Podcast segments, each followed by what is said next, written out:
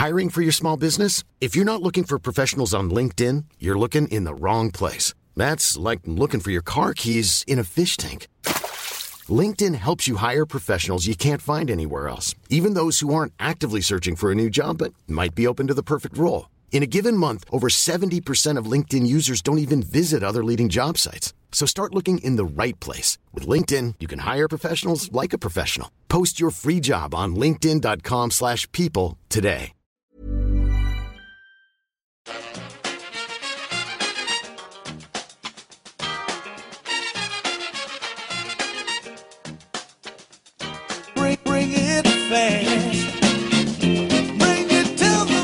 Hello and welcome back to the EPL Roundtable. I'm your host Kevin DeVries, and as always, if you'd like to reach us at the podcast, you can do so by either tweeting us at EPL Roundtable or emailing us at EPLRoundtable at gmail.com.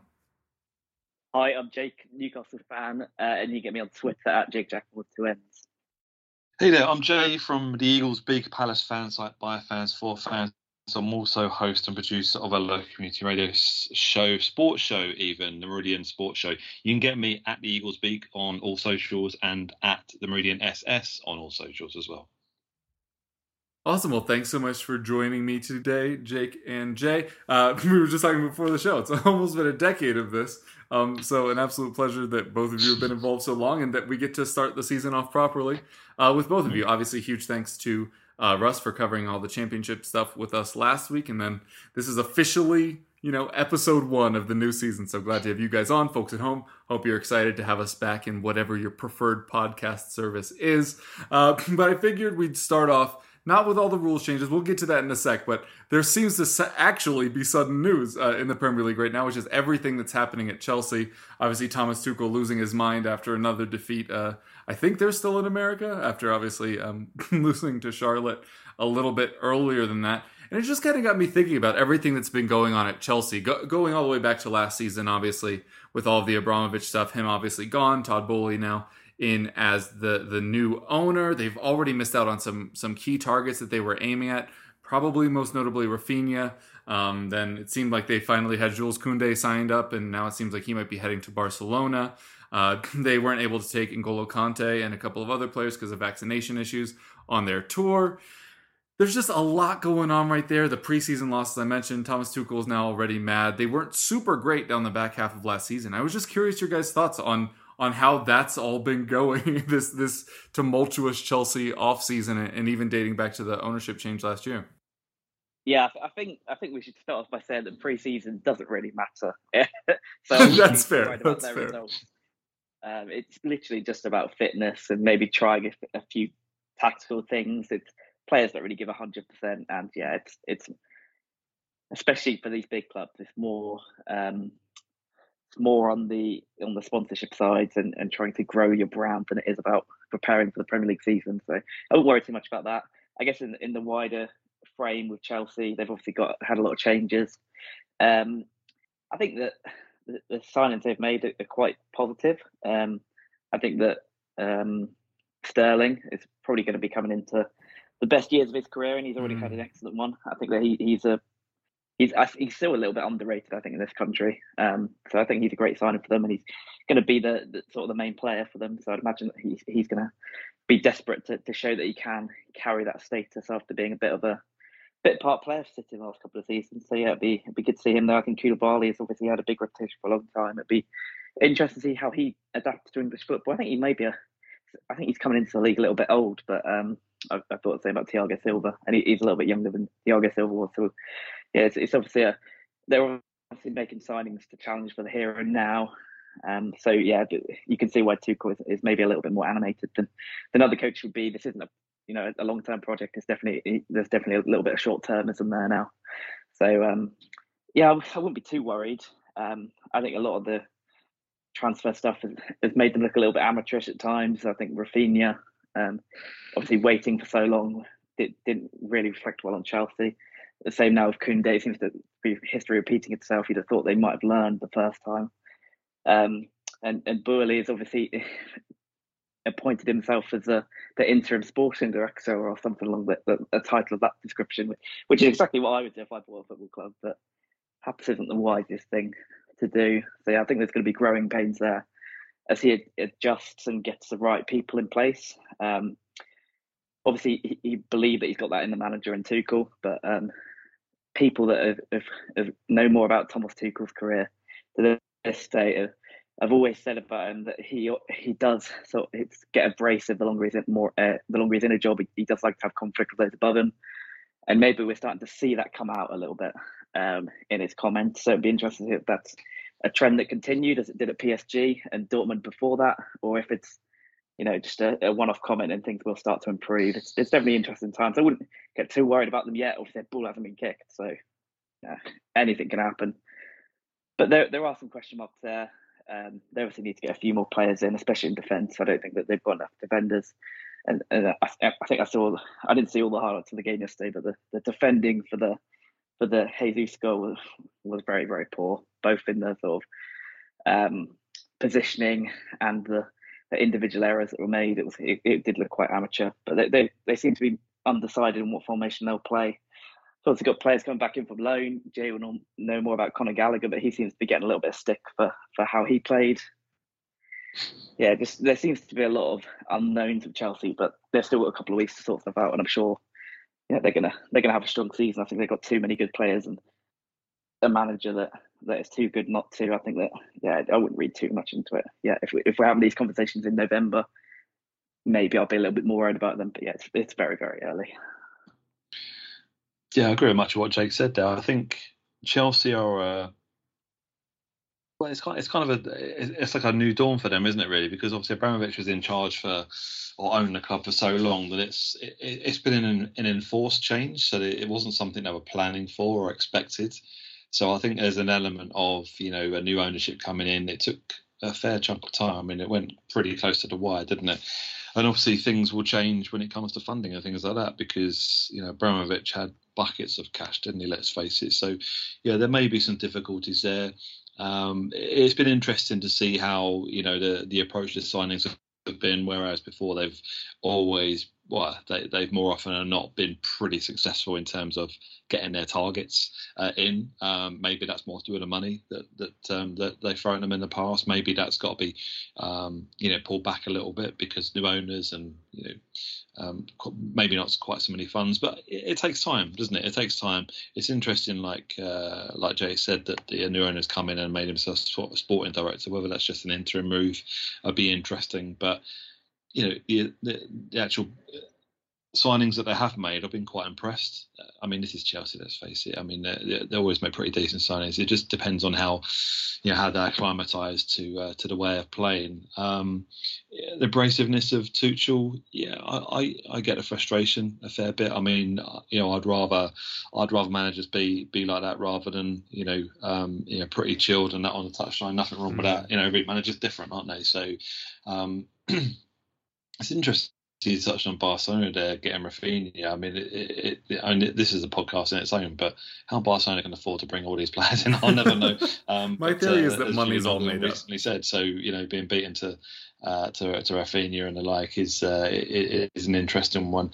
Um, but back to Chelsea, yeah, Conor Gallagher's a real real interesting one. Um, had a great first half of the season for us. He won all sorts of awards last season. Second half of the season, he wasn't as good. Uh, I have to say, maybe that's just as maybe that's a bit controversial, um, but to be honest, I mean, you know, he he did a great, great job for Palace last season. There's no doubt about it.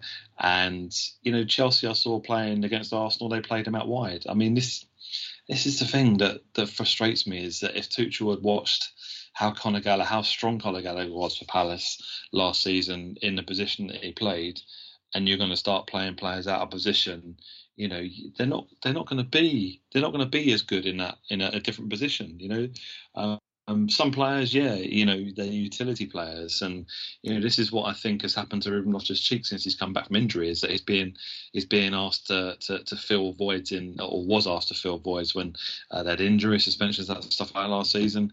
Um, you know, instead of giving the guy a chance and playing him in a position that he's, you know, he, he he's excelled at. I think Conor Gallagher is a perfect example of that. I'm going to watch that with interest this year because we had no chance of getting Conor Gallagher. Let's yeah, let's put that on the table. There's no chance of getting him. I thought the only opportunity we had was actually taking him on loan for another season. You know, with the World Cup coming up, he's got into the England squads. I think I do think that would be detrimental to his England's ambitions being back at Chelsea because he's not going to be first choice. I really don't think he's going to be first choice. He's got to do a lot to get into that team. Um, for Palace, it was brilliant last season. Like I say, first half of the season is flying. Second half of the season, you know, don't get me wrong, he still he still made value contributions and stuff like that. But uh, it, a very good player when you play him in the right position. Uh, he got a lot. Of, he got a lot of stick from Chelsea fans already, saying he's not good enough.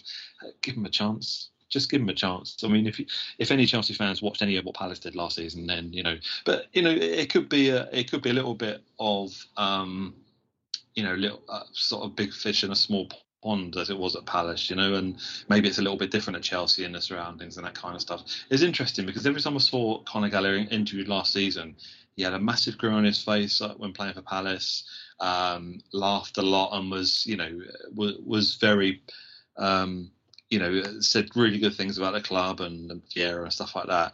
Two interviews I've seen him for Chelsea already, and he already looks stressed. You know, he's not laughing, uh, not smiling quite so much. So, you know, you do wonder that, you know, being back at Chelsea is a little bit detrimental, but I wish him well for the future. I really do because he's a very good player, um, and Chelsea just need to play him in the right position. Um, as for Chelsea, yeah, I mean, it's another gripe of mine this summer is that you know you got Premier League clubs going out playing Premier League clubs in in faraway places like the USA, Singapore, Hong Kong, uh, Australia. You know, Palace have done the same thing. All of these clubs are going out playing the same old team. Just play something different. Seriously, you know, I I, I just why did why did Barcelona play Real Madrid in the preseason friendly? I just I don't understand. I really don't understand some of these games. I I, I know it's to yeah to sell the brand and all that kind of thing, but um, yeah, it just it, has been a pet hate of mine this summer. It's been really frustrating to see teams going so far, um, and uh, obviously I, I understand it. But um, yeah, a whole different conversation. Chelsea, I'm, I'm, I'm intrigued to see how they get on this season. Really, you know, they've got a lot of good players, as Jake said. Um, you know, they are bringing in signings. I'm I'm it's going to be interesting to see how Raheem Sterling uh, acclimatised to Chelsea. I think being back in London for the first time in a long time, I think he'll settle straight away. To be quite honest, and he'll be a really good addition to their uh, to their team. Um, obviously, they've had a few losses, you know, from the squad from last season, but I think they just need to freshen things up. And you know, I think they'll be they'll be challenging top four again this season. They've got too many good players not to be. But uh, yeah, as Jack said, friend is a friend. Is you can't read much into them. It's all about getting minutes under your belt, getting fit, ready for the new season. We're only two weeks away now, aren't we? So um, that that's what it's all about. Wherever they play or, or whatever, just get minutes under your belt and then uh, start a season. So yeah, going to see how Chelsea got on for first ten games of the season. Maybe I think it's only sixteen games, isn't it, until we break for the World Cup. So it's going to be intriguing to see how teams are sitting at that point. Um, you know, this season, which is going to be very peculiar season, I have to say. Yeah, you've also handed me a perfect segue because, as you say, not only are we going to have the World Cup in the middle of the season, but we're also adding the five subs permanently. And I was curious your thoughts on those two big changes to, to this upcoming Premier League season and how you think that'll affect, you know, some of these clubs because obviously it's a benefit to the bigger clubs with the deeper squads uh, to have the extra subs, but also it might benefit some of the air quotes smaller clubs that aren't going to have half their players flying off to the World Cup in the middle of a season. Just what do you think the impact of each of those will be individually and kind of combined?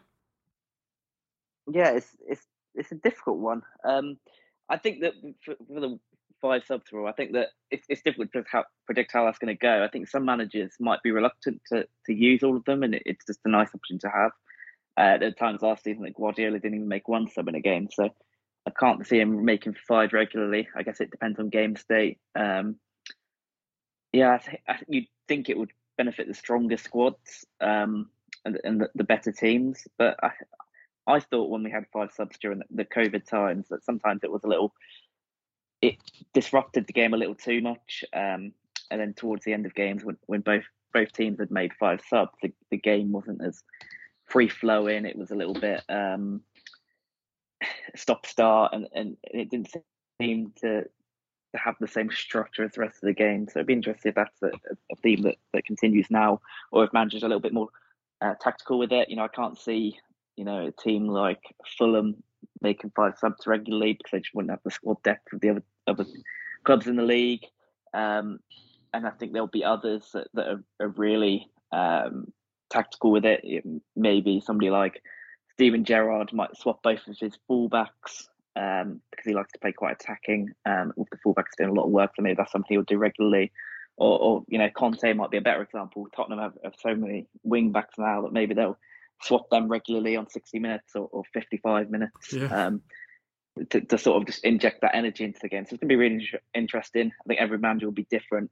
Um, but yeah, it, it is just another move that, that benefits those top clubs, unfortunately. Um, you know, Burnley aren't in the league now, but you know, last season Burnley wouldn't have been able to to, to make five subs and continue to compete at the same level. This year it'll be Fulham and um, Nottingham Forest and, and um, Brentford perhaps as well. Don't have as deep a squad. Um, you know, there are there's, there's still clubs in, in the middle of the table that, that do have quite good quality throughout their squad and will be able to make changes, but just not to the same level as, as the top teams. Like you're going to see Manchester United having players um, like Martial on the bench, um, players like that, and they've just got such, such deeper squads. Um, Liverpool as well, like they could they could swap their entire front line, and uh, yeah, it's definitely going to benefit some more than others. It'll be interesting to see how Jurgen Klopp manages it after complaining about it all year last season. If he doesn't start making five subs regularly, I'm going to be very disappointed. Um, but yeah, I think I think it's another move that strengthens the bigger clubs, unfortunately, and and it's probably going to lead to to fringe players, players like Conor Gallagher and, and Armando Broja being being left at, at their parent clubs, not really playing enough football, just because so they've got those deep squads so they can make these five subs regularly. Uh, and yeah, so it might be damaging for young players coming through at those top clubs where they won't get the same opportunities as they perhaps have in recent years. But yeah, it'd be interesting to see how it develops. I think, yeah, Jake's right. Everything he said there, I, I think it's hugely damaging to the integrity of the Premier League, to be quite honest, because, you know, this is all because of certain managers complaining about, you know, playing too many games, playing too much football. Uh, well, maybe they shouldn't travel so far away in the in in the pre-season, perhaps, you know. but um, I, I, I find it ludicrous that you know we're pandering to certain clubs. I mean, if you're a successful club, then you know don't moan about it. Why, why, are you moaning about playing too much football? You know, Liverpool were fighting on all, all, all fronts last season, and I got a lot of time for Jurgen Klopp, but it just annoyed me last season, moaning about it. It's you know, it's what happens with success. If you want to win competitions, you know, domestic and uh, European, then you know, just deal with the hand you dealt. Just get on with it. You know, some clubs don't ever experience anything like that. Um, to for the FA, I, I get why the decision's been made because obviously we've come out of a very difficult period of time. Football is back in its in its truest sense. Fans are back at grounds, that kind of thing, and obviously there's an element where you want to protect your investments in terms of players and be able to change players. And I get it from that perspective, but it just seems a little bit leaves a bit a sour taste on that. Like Jake rightly said, you know, clubs like Fulham, you know, they're going to end up changing their keeper three times in a, in a, in a game because they're going to have keepers on the bench. You're not going to have as big a squad. And that's no offence to Fulham at all. It's the same for newly promoted clubs. You know, it is unfairly balanced as it is, and I, I don't mean that in terms of the rules in the Premier League as such, but you know, likes of Liverpool, City, the sort of money they're spending on players. You know, you can't, you cannot tell me that it's fair to be able to have, you know, when you're facing a team, you've got multi-million pounds worth of talent on that bench uh, for Liverpool, whereas you know somebody like Fulham, Bournemouth, or Brentford will have three youth players, four youth players at some occasions. You know, if you're going for a bit of an injury crisis as well, you know, or suspension and stuff like that, you know, they're going to bring on, you know, this team are going to bring on a 25 million pound player they spent bought in the summer, and uh, and Fulham are going to uh, make a give a first appearance to a to an 18 year old. You know, it, it's just highly unfair and it just tips the scales into these big teams' favours at all. I'm pretty sure there's a lot of fans of big teams listening to this and they'll be saying, well, no, that's not quite right because, you know, somebody, you know, teams in all levels of the Premier League can spend money. That's not the case. You, you don't, you know, clubs don't spend the same amount of money as, as the likes of City, Chelsea, Liverpool, United, that kind of stuff. You know, these teams are going to have massive squads of players. They're going to be able to retain players as Jake rightly said at Chelsea, for example, Conor Gallagher, Loftus Cheek, you know, they're gonna they're gonna be retained at clubs on the basis that they can have a stronger uh, stronger bench. Um, whether that whether that makes those players feel comfortable, I don't know. Maybe it will end up, you know, clubs being able to retain players more because they are you know, being part of the match day squad and actually with an opportunity to have some more minutes because there are five substitutions in the game now. But yeah, I take Jake's point at the end now. I'd I'd be I'd be very frustrated if Klopp doesn't take full advantage of this. Uh, even in the first game of the season, um, and if he moans this season for too much football, then you know maybe we can find another rule to bring in for him next season. Yeah, you bringing up Gallagher and some of the Chelsea stuff, I think is a really interesting point because I'm sure you guys remember one of the proposals was that it's three subs and then the extra two would have to be homegrown players or academy grown players, um, which could have also helped the national team, also could have helped ensure um, hmm. minutes mm. for players like that. Uh, of course, Gallagher might still get those minutes without a rule like that, but I thought that would have been a really interesting way to maybe mm. balance it. That you can't just buy another like sixty million pound player from you know Europe or South America or something like that, and then um, use the the rule to expand that far. But yeah, it, it does seem like it'll be a detriment to the smaller clubs. Do we think there's like any chance that the like weeks leading up to the World Cup and the weeks after that some of the smaller clubs will have that advantage though because they won't have so many players gone because of, of that World Cup?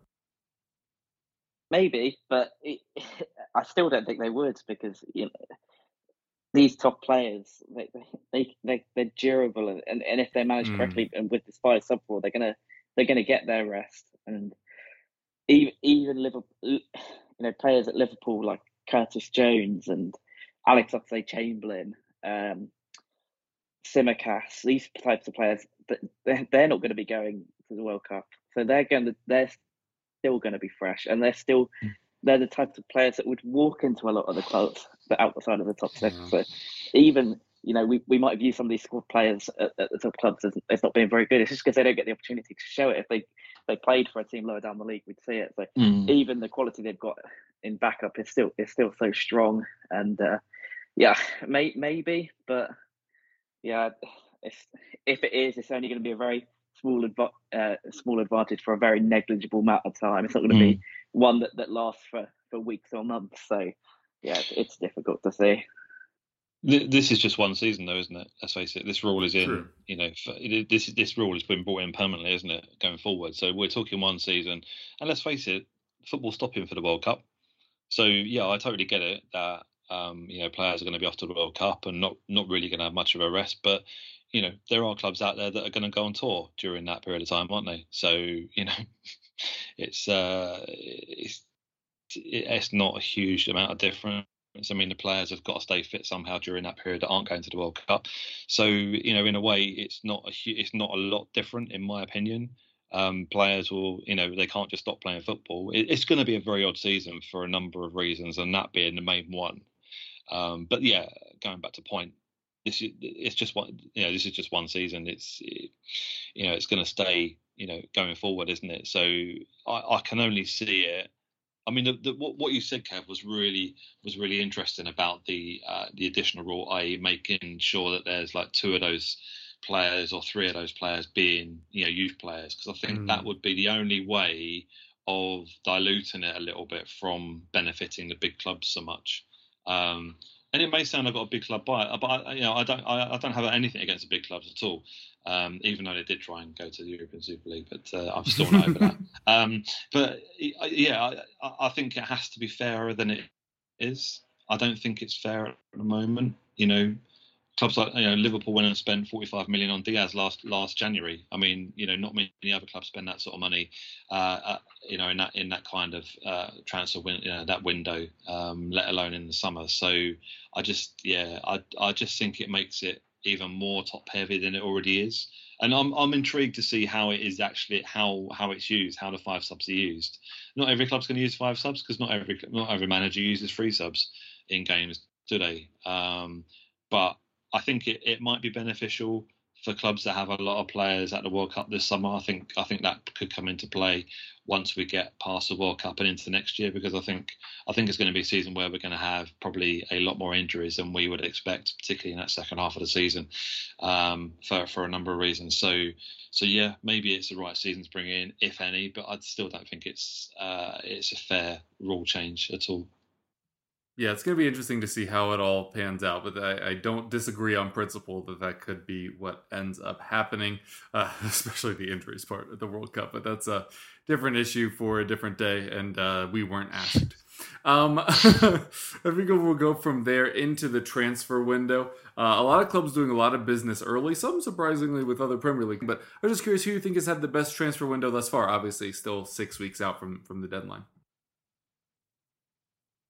Oh, I hate this question. I think that in, in in the modern game, so too much focus is put on transfers, and mm. and every year we have this discussion. Oh, Club X has won the transfer window. I think it was a couple of years. Fulham had won the transfer window. They ended up going down. Last year, it was Aston Villa had won the transfer window. They ended up having a very very poor middling season in lower mid table. It happens every year, and it, you know Leicester last year we were all talking about Patson Daka and how good he would be there. He was just average. It's every yeah, it's too much focus is put on transfers. Too much, you know, there's too much. Uh, it, it's crazy that somebody like uh, Fabrizio Romano has to follow. He does transfers. Let's say, let's admit transfers are basically like the, the sex of football. They sell quick. They sell well, and, and it, it's it is just the, the best currency uh, anybody can have. But that's my role on transfers. I think they're massively overplayed. Um, but if we're looking at at clubs uh, and the business they've done, um, I'd probably I'm probably gonna. I still think Manchester City have probably had the best transfer window. They they've got the best team. Um, they have the best team already. They've added probably a, a, player who's already one of the best goal scorers in, in Europe could become a, a Ballon d'Or winner. Um, he's every single um, level he's played at, whether that be in Austria, um, Germany, internationally, or in the Champions League. He's taken to like a fish to water and just putting a player like that in, the Manchester City machine, as good as it is already, like they're going to have him, and he's not going to be a key player for them. Like he's not going to be their their most important player because the team is just so successful. It, it's just scary that they managed to bring him in, and he, it, you add Kalvin Phillips onto that, um, who, mm. who's coming to replace Fernandinho, who's been an excellent holder midfielder. We've seen what he can do for England. I think he's he's going to be excellent there with Pep's coaching. He's going to become even better. Um, so yeah, I think that they've had an excellent transfer window. If they go and sign Cucurella as well, he, he'd be very good. Uh, and they've moved a few players on as well, which I think is always important. You need to sort of keep your squad fresh. And I think that's something that maybe Liverpool and Manchester City haven't done as well as uh, just keeping that constant stream of players through. So I think both have done the right thing this summer and moving a couple of sort of iconic players on. I think that's going to benefit them in the long run. Um, so yeah, I think Manchester City for me have had the best one. Spurs uh, have had a decent window too. Uh, I'm sure, sure I'd be pleased to hear that because I'd be quite impressed with your transfer business. I think that. Well, I would have been pleased if you didn't start your answer by saying all the teams that win the window struggle the next year. well, I didn't say you won the window, so there you go. Great. I've been impressed with the business. I think Perisic is a great signing. Um, very, very short term, but he's going to come. And let's be fair, let's face it, we knew that Conte is short term anyway, so you need to get players that reflect that he's going to come in. He's going to add a lot of quality um, down that left side when he when he's fit and available to play. He won't play every week, but when he does play, he's going to carry a threat and really create space for Son in that that left inside channel. I think that's going to be a really uh, profitable partnership. I think that Bissouma is is one of the best central midfielders in the league already. Obviously, he had his court case stuff going on, but that's that's now past. So he's he's a player that could go on and, and become you know, as, as good as, as good as anybody. He's I think he's already good for Champions League football, and he's only going to get better. Um, I think Richarlison's an excellent player as well. I think he gets, he's a little bit underrated in the country. He gets some bad flack, and he's a player that can interchange of any of that front three. So there'll be plenty of rotation. Sure, he's going to be one of the, the most common subs that come on, and I'm sure he'll get his fair um, share of starts as well. And obviously, Jed Spence's a little bit more long term, but he's he's obviously got a, a lot of talent. Uh, I'm less sold on Lenglet, but yeah, you, you had to get get um, a centre back in, and he did show some form at the start of his Barcelona career and, and latterly with Sevilla. So I'm sure that Conte is the, probably the perfect manager to, to renovate him. So I think Spurs have had a really strong window. I wouldn't like to see Spurs add too many more. I think if you have too many, it sort of becomes a little bit too complicated to get it all to, mm. to go well, especially as Tottenham finished the season well. I don't think they needed I don't think they needed all these players, but now they've got them. I, each of them, I can see the merits. Um, and yeah, I think they're the main two teams for me. If we go down, uh, I'll give uh, Palace a little mention as well. I, I, think that the sign of Doucouré is excellent. I think he's a great player. Um, I'm surprised. I, I'm not surprised Palace have got him because the Premier League has just got that pull. I think anybody, any Premier League team can, can make a big signing now of a Champions League caliber player. But I'm just surprised bigger clubs didn't take a look at him. It seemed that Paris had a had a free run at him. I'm sure having Vieira as manager helped. If if um, it was still Roy Hodgson as manager, I'm not sure they'd have got him. But yeah, he's an excellent player. I, I'd have loved to have signed him at Newcastle. I think he's one of the best number sixes in Europe. He's got everything. So yeah, I think, I think he's a great signing. Also impressed with some of the, the younger players you picked up from Derby as well. Um, that they'll they'll develop well. So yeah, Palace are, are always doing good business at the moment, which seems to be a yearly occurrence, uh, and and very minimal talk about Wilfried Zaha as well. So that seems to, I think that's a, a saga of the past. But yeah, I think think Spurs and City obviously the main ones for me. Yeah, thanks for the uh, for the nomination of Palace. I, just to add that um, I, I, I went to see Palace play QPR yesterday. Um, first sight of Doucouré for some really good touches. He played he played centre mid first half, played centre back second half. So just showing how versatile guy he is. Um, but yeah, some really good touches. And you mentioned the Derby players, Plange and Ebiowei. Ebiowei, I mean, he's he's on his way back. Didn't see him yesterday. Uh, he went out with. We split our squad in half. Half our squad went out to Singapore and Australia. The other half stayed here and played us.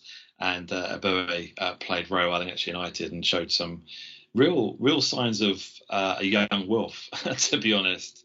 Uh, which was good. But Wilf was absolutely on fire yesterday against QPR. Uh, QPR could do nothing uh, nothing with him or Eze yesterday, uh, which was good to see. Um, back on topic, you've stolen my thunder a fair bit. I was going to nominate Spurs, um, particularly, but City. I mean, having seen um, Haaland in the flesh playing for Dortmund, I just, you know, he is.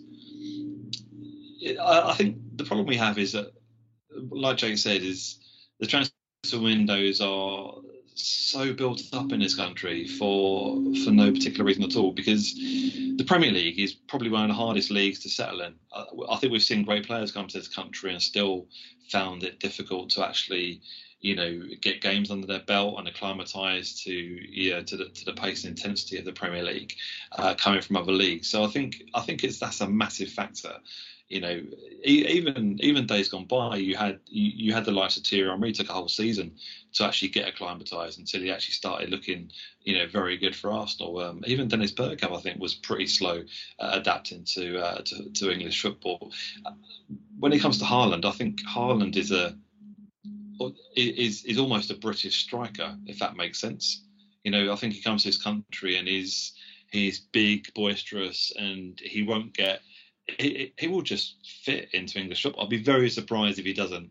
I, I, I, think he's just made for football in this country, and you know, with with the way that City have changed things this season or going into this new season, you know, there's going to be a lot more focus on Grealish and Mahrez. Um, obviously, you know, they, they've shipped some players out, and Kalvin Phillips coming in. I think they look stronger than last season simply because the way that they've changed things to to show the setup. They've got a proper number nine uh, who will just you feed him and he's just it goes back to the Shaun Goater days, doesn't know, feed him and he's going to score. That's that's basically what's going to happen with City. Um, and I think that's a worry for the rest of the Premier League, to be honest, because they could probably they could probably start the Premier League for the next few seasons with Haaland up front. Um, I think the one thing to note is that he's had a couple of injuries of late. You know, he had a stop-start season last season at Dortmund with a few injuries, so that's probably something to uh, you know that might hinder him a little bit. But you know, he he, he looks as strong as an ox, and seeing him play against Bayern Munich um, was it last night or night before? Looked very good, scored his first goal, and I think City will be a team to stop. I think they've been very clever in I say clever. They still spent money, but very clever in what they've done. You know, shipping players out, bringing new players in, recycling players, and um, they're, they're looking. If they get Cucurella in as well, um, then that's going to be yeah. I think they're set for the new season. Um, Spurs been very impressed uh, with, with the additions um, quite a number, um, and I, I, think there's always a concern that bringing that number of players in um, can be detrimental. But you know, even if there is a slow start, you know, I think you know these players are good enough and can adapt pretty well to the Premier League. You're talking, you know, some of those players that have been brought in have Premier League experience, I think, which is key mm. for any football club. I think that's massive. Um, I think the jury's still out on Chelsea and, and, and United um, as such. The rest of the Premier League, I think, has been relatively slow in terms of you know likes of West Ham, Wolves, those those sorts of teams. You know, haven't really you know the odd player or two, but um, I know West Ham beat Palace to Flynn Downs, which was a bit disappointing from our perspective So we could have could have done with another central midfielder, but obviously, you know, getting Doucouré in, I think, was a big thing. Uh, we've got the likes of Will Hughes and uh, and Jimmy Max come back in into the centre, and still Luka Milivojevic still there. So I don't think that was a huge loss from our perspective. But he's a young player. We scouted him when he was at Ipswich. Um, I think we had a couple of bids turned down when he was there before he went to Swansea, so um, probably left it a little bit late. And obviously, he's a West Ham player anyway. Um, but yeah, looking lower down the division, I don't think there's been a huge amount of movement in a lot of the teams actually. So I think it's probably difficult to make that call right now. But I've been impressed with City and Spurs particularly, and uh, from a personal perspective, I'm I'm pretty happy with where Palace are. Just in terms of last summer and this summer, uh, we seem like a completely different club in terms of uh, recruitment side of things. So um, so yeah, very pleased. Yeah, Palace seemed to have not really taken a misstep since you released basically your entire starting eleven, and it, it was like they, that could have gone so many different ways. But you you really have done very well building oh, up this kind of new group. Um, I will also take all the the praise for Tottenham, and I'm actually really glad to hear because I, I think what I've seen a lot on Twitter is people being like, "You spent 60 million on a backup striker," and like all this stuff about how these aren't exciting signings. But Jake, you, you mentioned it uh, specifically. We have a two year window and I don't know if last year counted or not. So really needed to bring in players that were already familiar like with the Premier League, like you were saying, Jay. Needed players that we knew could walk in, do the job. Um, no more of these uh, which you know I hope eventually we'll get back to because that was such an exciting time bringing in such a talented player, but it backfired really heavily. So we aren't going to, I think, in many people's eyes, air quotes, win the window or like bring in these wunderkinds that are like okay now, but maybe they're going to end up being the best player in the world eight years later for some other club. Um, the focus has very much just been, been on bringing in players that can do the job now, especially with the five subs rule, because I think what we found last year was that Antonio Conte had roughly 10 players that he trusted, but usually you play 11. Um, so having those extra players that he knows he can turn to, adjust things tactically when needed, spell players to prevent injuries, um, all, all, those things. Uh, for major competitions now that we're back in the Champions League. So yeah, we, we needed bodies. I agree with both of you. I think six is a lot for a new season. I think it shows how thin we were. Um, and to be honest, Conte made it thinner last season when we got rid of four senior players in January um, and only brought two back in. But his point was that we were perhaps thinner but more complete in terms of the profiles that we had, and I think that was kind of the the general idea. But it it is a lot of changes, and a lot of them are probably going to be expecting minutes pretty regularly. In theory, we'll be able to give them to them, but it, it is a little dicey. But I agree with both of you guys. Obviously, on Haaland. you know, you don't get to be the best team in England and then somehow vastly improve at a faster rate than everyone else. That just seems illegal. Don't, don't yeah. Kev, don't worry about it because even though we not uh, yeah, last summer we got rid of 14 players, but our first season back in the Premier League, we signed 14 players. when you consider that we got we, we, were promoted through the playoff final, which you have even less time yep. to uh, you know to, to, to get sorted for a new Premier League season. We signed 14 players. I think it was just like right, I'll have you, you, you, and you, um, and that worked out all right, just about.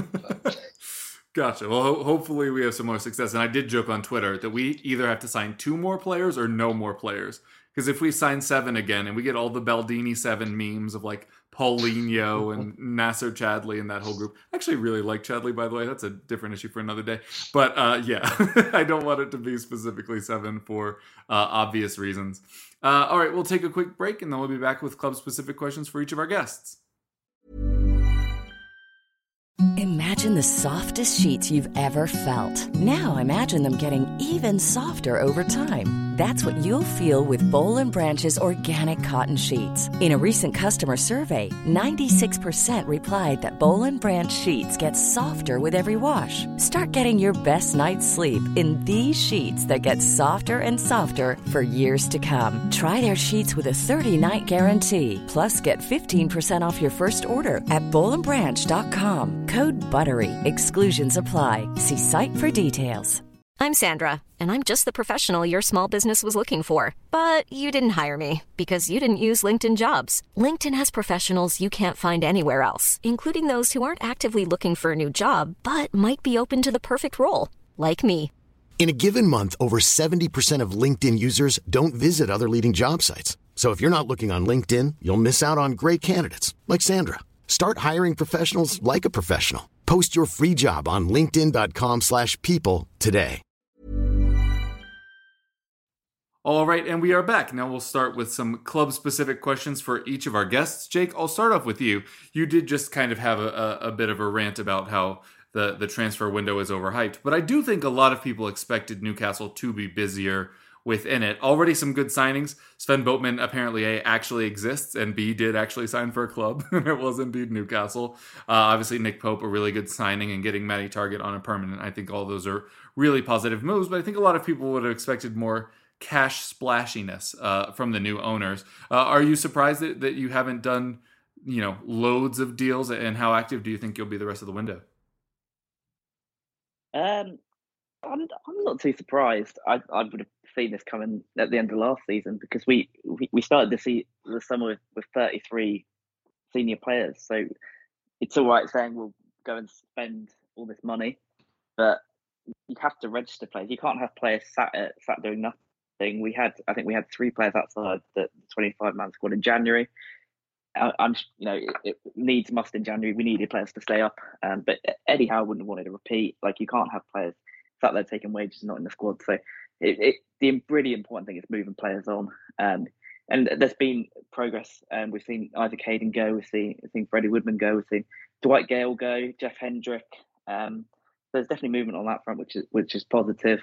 Um, seen a few players come in. A Targett coming in permanently. I was a little bit surprised about because it, it, seemed that we, we were looking for a more progressive left back, but I guess I thought that 50 million was was there. It was in in the the loan agreement. It was he played well for us. Sometimes you just got to to take the simple option and and not go too fancy. They took that. I think Nick Pope, but I think we were always likely to, to sign a player or two from relegated clubs because of the prices. Um, so yeah, we've obviously got Nick Pope in. He's a I think he's an upgrade on Martin Dubravka, although some don't think he is, but I think he's a, a little bit better. He's a little bit more. Um, he comes off his line better. Uh, he's um, very good in the air, so I think he's a, he's a solid signing and and, and a, an upgrade in that position. Obviously, Sven Botman was a player they tried to sign in January, didn't manage to get him then, um, and and offered. I think the people in then fans were saying, why don't we just pay what Lille want and give them the 50, 60 million? Well, we got him for, for close to half of that now, so it turned out to be a, a good thing to wait. I think there's been a little bit of false press about the Newcastle project. It's not going to be spending loads of money and getting trying to get there in a year or two. It's going to be slowly building. You've seen they've brought in Dan Ashworth from Brighton to be the sporting director, who's got a very good reputation from his time with England and then Brighton. They've they've appointed Darren Eales from the MLS from Atlanta United to be the CEO. There's been plenty more appointments in, in the back office in, in the front office too, should I say? Um, they're, they're slowly building it. It's not going to be, yeah, it's not going to be a, a get rich quick scheme. It's going to be put the foundations in place, bring players in like Bruno and Botman, those players are sort of 20 to 23 with, with world class potential and let them grow with the team. Um, that being said, um, it's it's obvious that we need to strengthen our attacking options, and now we've you know we've moved Dwight Gayle on. Um, hopefully, we'll move a couple more on, and then you know we'll see those players coming. We've been linked to a lot of strikers across Europe that are under the age of 21 which I think is interesting because they wouldn't have to be registered for the Premier League squad. Um, Hugo Ekitike, I'm very happy I don't have to worry about him too much because uh, we spent all January trying to sign him from Reims, had a deal agreed again this summer. Seemed like he was going to come in, and then they had issues with the agent, um, who was sort of flogging him all around Europe, and he's ended up going to PSG. So it, it, it worked out for, for the agent, but yeah, I think Newcastle are, are learning the the hard the hardships of the transfer market um, I think the prices that they're being asked to pay are slightly inflated, but I think that's a it's a problem of their own making, really. Um, Amanda Staveley came in and said that, that, the aim was to win the Premier League in five years. If you're coming out with those big statements, agents selling clubs are going to take notice of that and charge you more. So I think we've seen a lot of sort of political political play in the press. We've seen Newcastle come out saying they're not going to play these prices. Uh, the money's not there. They're not as rich as they make out. It's you know, and a lot of that trying to to get rid of that image, and it's going to take two or three years before that sort of those prices come down if they ever do. At some point, though, they're going to have to pay these prices. They can't. They're going to need to strengthen the attack if they want to to challenge for European places. They're going to have to spend this money. So it's, it's still early. There's still a lot of time left in the transfer window. I'd be very very surprised if they didn't add another two attackers. Um, they've been linked to, to Moussa Diaby from, from Leverkusen. They've been linked to Alexander Isak. They'd be expensive signings, but they'd be signings that sort of match the, the abilities of Botman and Bruno and, that sort of mm. caliber of player. I'd be interested if one of those comes in. I think it's more likely we see maybe a, a couple of in the maybe uh, uh, Ismaila Sarr has been linked, maybe a player like that, Dwight McNeil, um, maybe even um, Jack Harrison, I know they're very keen on. Maybe a player like that comes in, um, and then and, and, then might look to do it a loan for for Broja as a player that's been linked quite a lot. I think West Ham have moved on from him, so maybe they'll go for that. Or if Everton get him, maybe then the the, the road will open up for Calvert Lewin.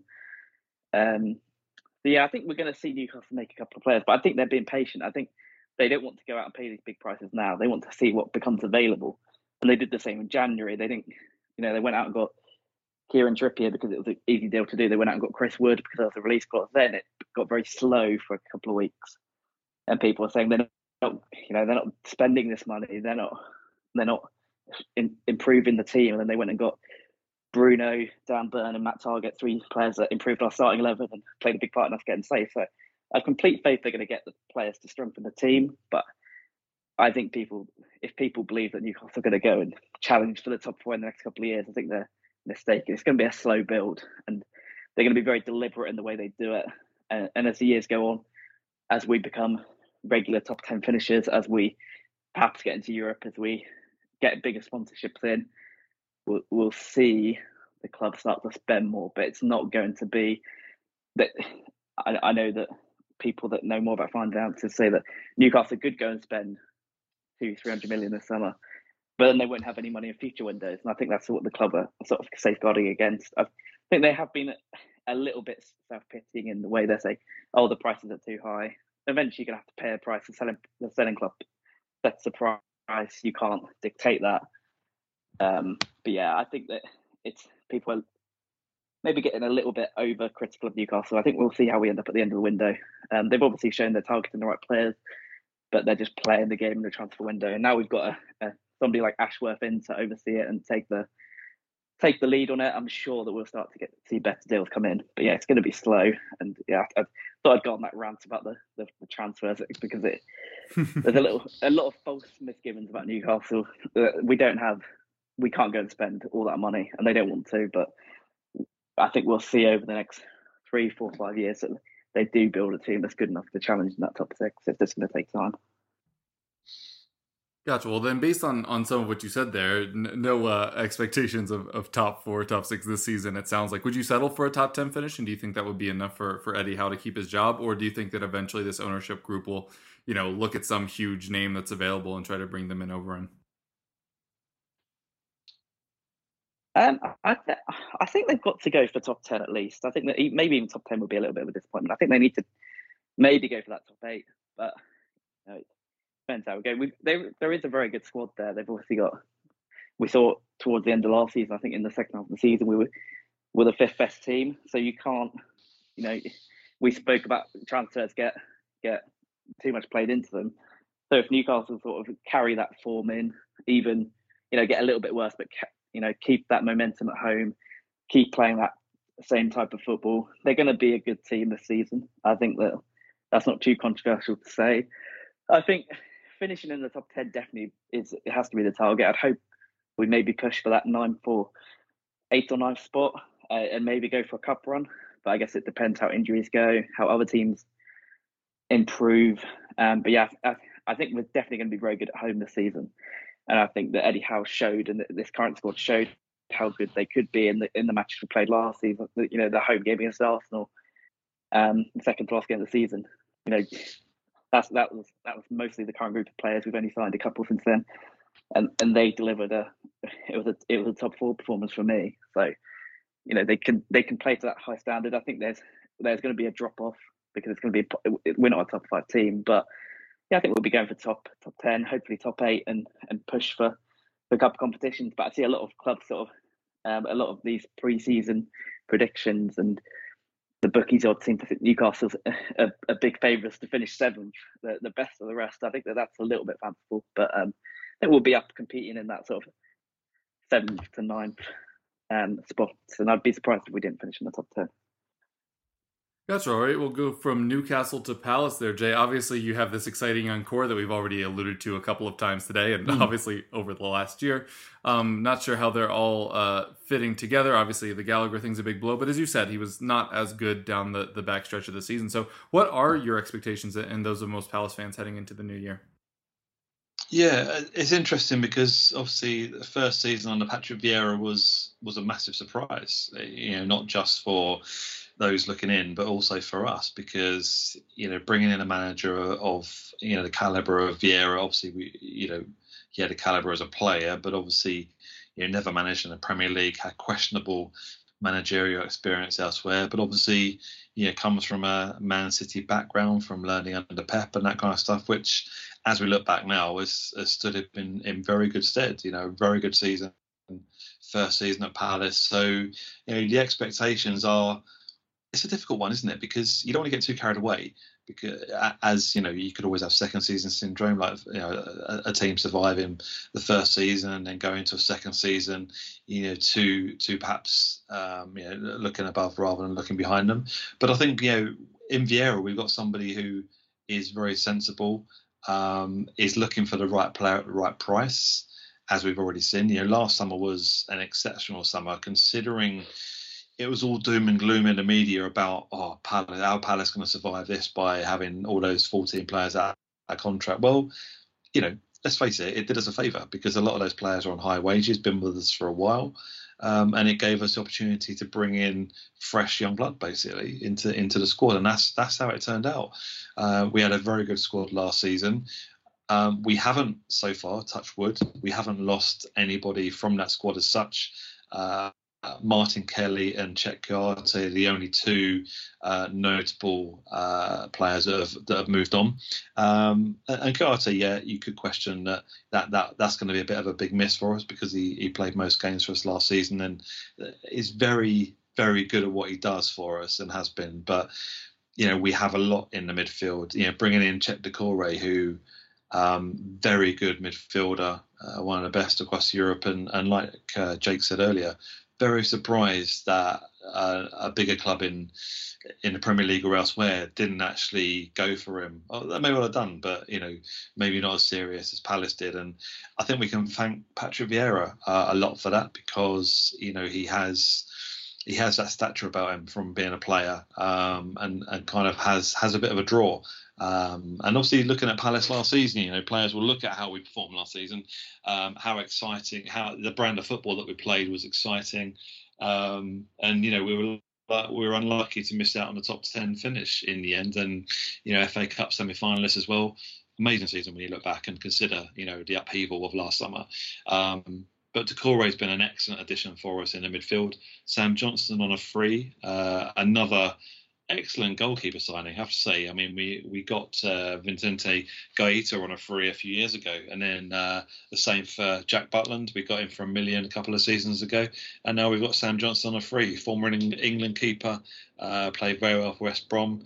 Um, uh, that probably does mean I because the thing is, I do wonder. I think uh, Guaita's got one more year left in him. Uh, at Palace, and I, I, think it'll be a case of him returning to Spain to see out his career. Uh, obviously, we have Jack Butland on board and also Sam Johnstone now, so we're a bit top heavy with keepers. Um, I thought the idea was to loan out Jack Butland for a season uh, with the view that Guaita would go next season. However, Jack Butland's just broken his finger in pre-season, so he's out for two months. So that, that's going to scupper any any plans for that. Um, but you know, regardless, Sam Johnstone is a very solid um, addition to the club um, and, a, and, and, a, proven goalkeeper, England goalkeeper at that. I think he had one or two caps for England. Um, elsewhere, we had um, it's gone under the radar a little bit, but Luke Plange um, signed for us last January, and we loaned him back to Derby. Obviously, Derby's plight was such that uh, we loaned him back to them uh, for the rest of the season. Played well for them. He's had a very good pre-season so far. Scored a hat trick against Ipswich the other day. Um, uh, very, very good, skillful player. Um, it, it, kind of a bit of a goal poacher as well as can score from outside the box. Uh, good with his head as well. Um, so that's that's really really good addition. Also from Derby, Malcolm Ebiowei, who has come to the club, um, has gone on tour. They're, they're actually back now, but they went on tour to Melbourne, Singapore, played Leeds, United, and Liverpool. Um, Star played played very well against United when he came on, and uh, like I mentioned before, had uh, you know, looked very much like a young Wilf Zaha. Um, and Vieira's come out today and said that uh, he's got no intention of loaning him out. He wants him in, in the squad um, and give him game time. So that's going to be interesting, you know, with the likes of Zaha, Olise, Eze at the club. It's um, yeah, it's very exciting to be honest. Again, um, looking forward to this new season. Obviously, if we don't lose any of those players, but um, I, I am hearing that Wilf came out and said to a fan yesterday um, that he wants Palace to uh, to be up qualifying for Europe and that kind of stuff, and he's not leaving the club until that happens. Whether that's true, I, am hoping it is. Jake alluded to it a little bit earlier in that we don't really hear much about Wilf in trans, uh, summer summer windows anymore, which is music to my ears. There has been a very uh, light link to Roma uh, this summer, but to be honest, Wilf's 29 at the moment uh, young kids, young family. I'll be very surprised if he goes abroad. Uh, I'll be very surprised if he leaves Palace. To be honest, he's got one year left in his contract. I suspect that that'll be sorted out over the coming months, um, so that you know we don't lose him on a free should he go at the end of the season, which would be an absolute travesty. But let's face it, we've we've had a good we've we've had a good stint at Wilf over the years. So, um, but I don't believe he's he's going anywhere. So so that's really good news, and I think uh, that's a lot to do with Patrick Vieira at the club. You know, uh, it, it's no secret that Zaha's a, a, an Arsenal fan. Uh, obviously followed Arsenal. You know when Patrick Vieira was was uh, at his height in, in, his playing days for the club. So um, I think you know, watching Wilf play at the moment, or last season particularly, he was playing with a smile on his face. Um, and he's in good form again in pre-season this season. So, you know, uh, things can only get better, I think, uh, from that perspective. Um, and obviously on the horizon, we've got Chris Richards coming in from Bayern Munich, uh, which is a really impressive signing. I have to say, he was very good. Uh, for Hoffenheim last season, he was loaned out by Bayern Munich uh, to Hoffenheim. Um, played a lot of football in the Bundesliga last season. And um, I think that's a really impressive signing. When we've got the likes of Joachim Andersen and also uh, Guéhi centre backs, there's a rumour that um, we're looking to expand that back line uh, uh, into playing a three at the back. Um, so with that sign of Richards, that really does give us the opportunity to have those three at the back. Um, the only thing is that we don't really have the fullbacks to, to convert to win backs, but you know it, it's it's a work in progress. You know we we never expected it to be perfect. Um, and I think if we're going to start playing that sort of role, we're going to see, you know, um, yeah, some changes along the way as we go. But you know, it's a slow burn. We had a very good summer last summer. It's turned out to be a very good summer again this summer. Uh, I don't think there'll be much in the way of panicking in January. I think you know the squad is a squad for Patrick as things stand, and yeah, looking forward to the season. I'm hoping that we can continue to progress under under Vieira. Um, and aim for a top 10 finish. I think that's our next step now. We were very close to it last season. We had the uh, distraction of the FA Cup because we we had a very good first half of the season, which got us into a good position without looking over our shoulders. So um, I think this season, I think our aim should be top ten, and then just see, just see what happens from there. Really, I mean, you've had teams like West Ham and Wolves qualify for Europe. Why not Palace? You know, it's, it's we never have. Um, the one time that we did qualify, English clubs were banned from Europe, so I will say no more about that. Um, but yeah, it's it, it, it's feeling very positive at the club at the moment. So um, so really pleased with the continued good work by Dougie Freedman. I have to call out Dougie Freedman. He's had a lot of stick from Palace fan uh, Palace fans over the years when he left for Bolton as manager, um, but he takes a lot of credit over the last few years for the scouting, uh, the scouting network, the recruitment, and everything else that goes with it. Him and Steve Parish have done a, a terrific job. So um, let's hope we keep it going. Gotcha. All right. Well, we are quickly running out of time, but I did want to make sure to get this from both of you, which is uh, which player at your club uh, has most excited you this preseason, and you think neutral should keep an eye on that may not be tuned into them yet. Yeah, for me, I think it would uh, probably be Elliot Anderson. He's played quite a lot in preseason. Um, Eddie Howe spoke about him and said that he's a player that, that, he wanted to take a look at, but I think that everybody expected him to go out on loan. A lot of the championship want to take a look at him. Um, he had a very good loan spell at Bristol Rovers in the second half of last season. Scored the goal that, that got them promoted. I think he got something like eight goals, five assists or something. So he did really well at that level. I think at the time we were surprised that he went down to League Two, um, but it, but it did him the world of good. And he's come back in pre-season, and considering we've got attacking issues at the moment, we don't have we don't really have a a, a, a stand-up candidate to play on the right wing. Um, Elliot Anderson, every time he's been on the pitch, he's played so well. He's sort of um, Joey Barton compared him to Diego Maradona very helpfully during his loan spell there, and uh, he's got a little bit of a young Gascoigne about him. The way he carries the ball, and he, he's, he's quite physically strong, can can sort of ram his way past players, but he's quite skillful too.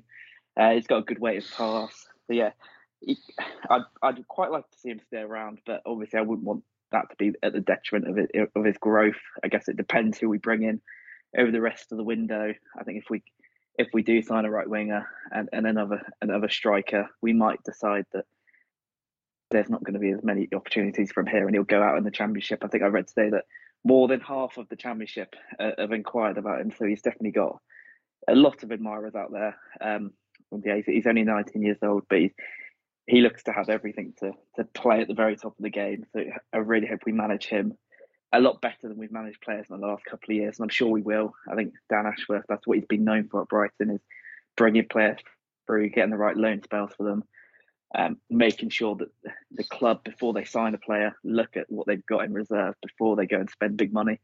And and we've seen that at Newcastle this summer, and that he's bringing in younger players for the development team. So yeah, Elliot Anderson's the one that we've got at the moment that could really push into that first team and yeah, he's played well in pre-season, so we'll see how that goes. Perhaps he'll go out on loan still, but even if he does, he's a player that that is worth keeping an eye out for in the championship or, or wherever he does end up. Um, because I think he's going to be a really exciting player and one that could go on and play for England if if if his development is managed correctly. Yeah, for Palace, got a couple. Um, I mean, we seem to do a, a good job in, in, bringing through fullbacks into the first team, and, and the next one on the production line is Tayo Adaramola. He's rumoured to be going out on loan for the season to Coventry City, so I'm going to watch that with interest. I think, you know, he probably will get you know a few games in the Premier League next season if he's stuck around, but that only depends on you know whether we have injuries, that kind of stuff. He, he, may well break through, very similar to the likes of uh, Mitchell and before him, um, Aaron Wan-Bissaka. But I think a loan spell in the Championship will do him a world of good and will help his uh, his progression. So I think he's one to look out for for sure. Um, already mentioned him before. I think early signs, you know, we've we've seen fleeting glimpses of uh, Malcolm um, who we who we've got from Derby on a free transfer. Um, and he looks to be. I think he's going to be a star. I, I, really do. He's got he's got the talent. He's got the confidence to take players on. Um, and yeah, it was only pre-season, but I think you know shows that in a game. Derby fans uh, said an awful lot about him from from the games he played last season uh, for them. So um, you, you know, it's gutting for Derby fans that they've lost him on a free transfer, but um, great for us. I have to say, great for us, and he fits our mould completely. You know, after the after the you know with the likes of Zaha, Eze, and uh, Olise at the club, you know, bringing in this guy who's in similar mould to those, it just yeah, it it, it just uh, it, it just uh, sets us off into looking forward to very exciting seasons. I'm hoping he gets a few opportunities this season. Um, obviously, you know, if he does, then it probably means that we've got an injury to one of those other three players. But um, I think he will force his way into the side one way or another, and it might be a good thing. You know, with five subs and that kind of stuff, that that might be one player that ends up shining through that. After everything I said earlier, um, so yeah, I think a couple of players there worth keeping an eye on. That's what we'll be sure to do so for both both of those sets of players there from from Palace and Newcastle. And we'll wrap the show up there. Feel like it was a pretty good one to start off the season, so thanks to you so much. Uh, if you'd like to tell folks where they can find you or anything you're working on, now would be a good time. Yeah, thanks for listening. Um, you get me on Twitter at JigGreff with two ends, and anything I'm involved in, I'll post about that. Yeah, cheers, Kev, having us on the first show of the season. Always good fun. Um, looking forward to this season um, you can catch us on all socials the eagles beak. Uh, we do lots of palace uh, palace articles pre and post match and also we're bringing back our chats to the opposition this season as well after a, after a season out. Uh, so we're bringing those back. So uh, and we always like interacting with uh, opposition fans uh, sensible conversation. Um, always always good fun. And also i'm a producer and presenter of a local community radio show you can get online as well the meridian sports show on meridian fm so you can get us on at what well, on all socials at the Meridian SS. And uh, for Eagles Beak, it's at the Eagles Beak. Awesome. And I'm your host, Kevin DeVries. You can find me on Twitter at Kevroff. You can find the show at EPL Roundtable. And of course, you can always email us at EPLRoundtable at gmail.com. Massive thanks to you two again for coming on today. And folks at home, we hope you keep listening.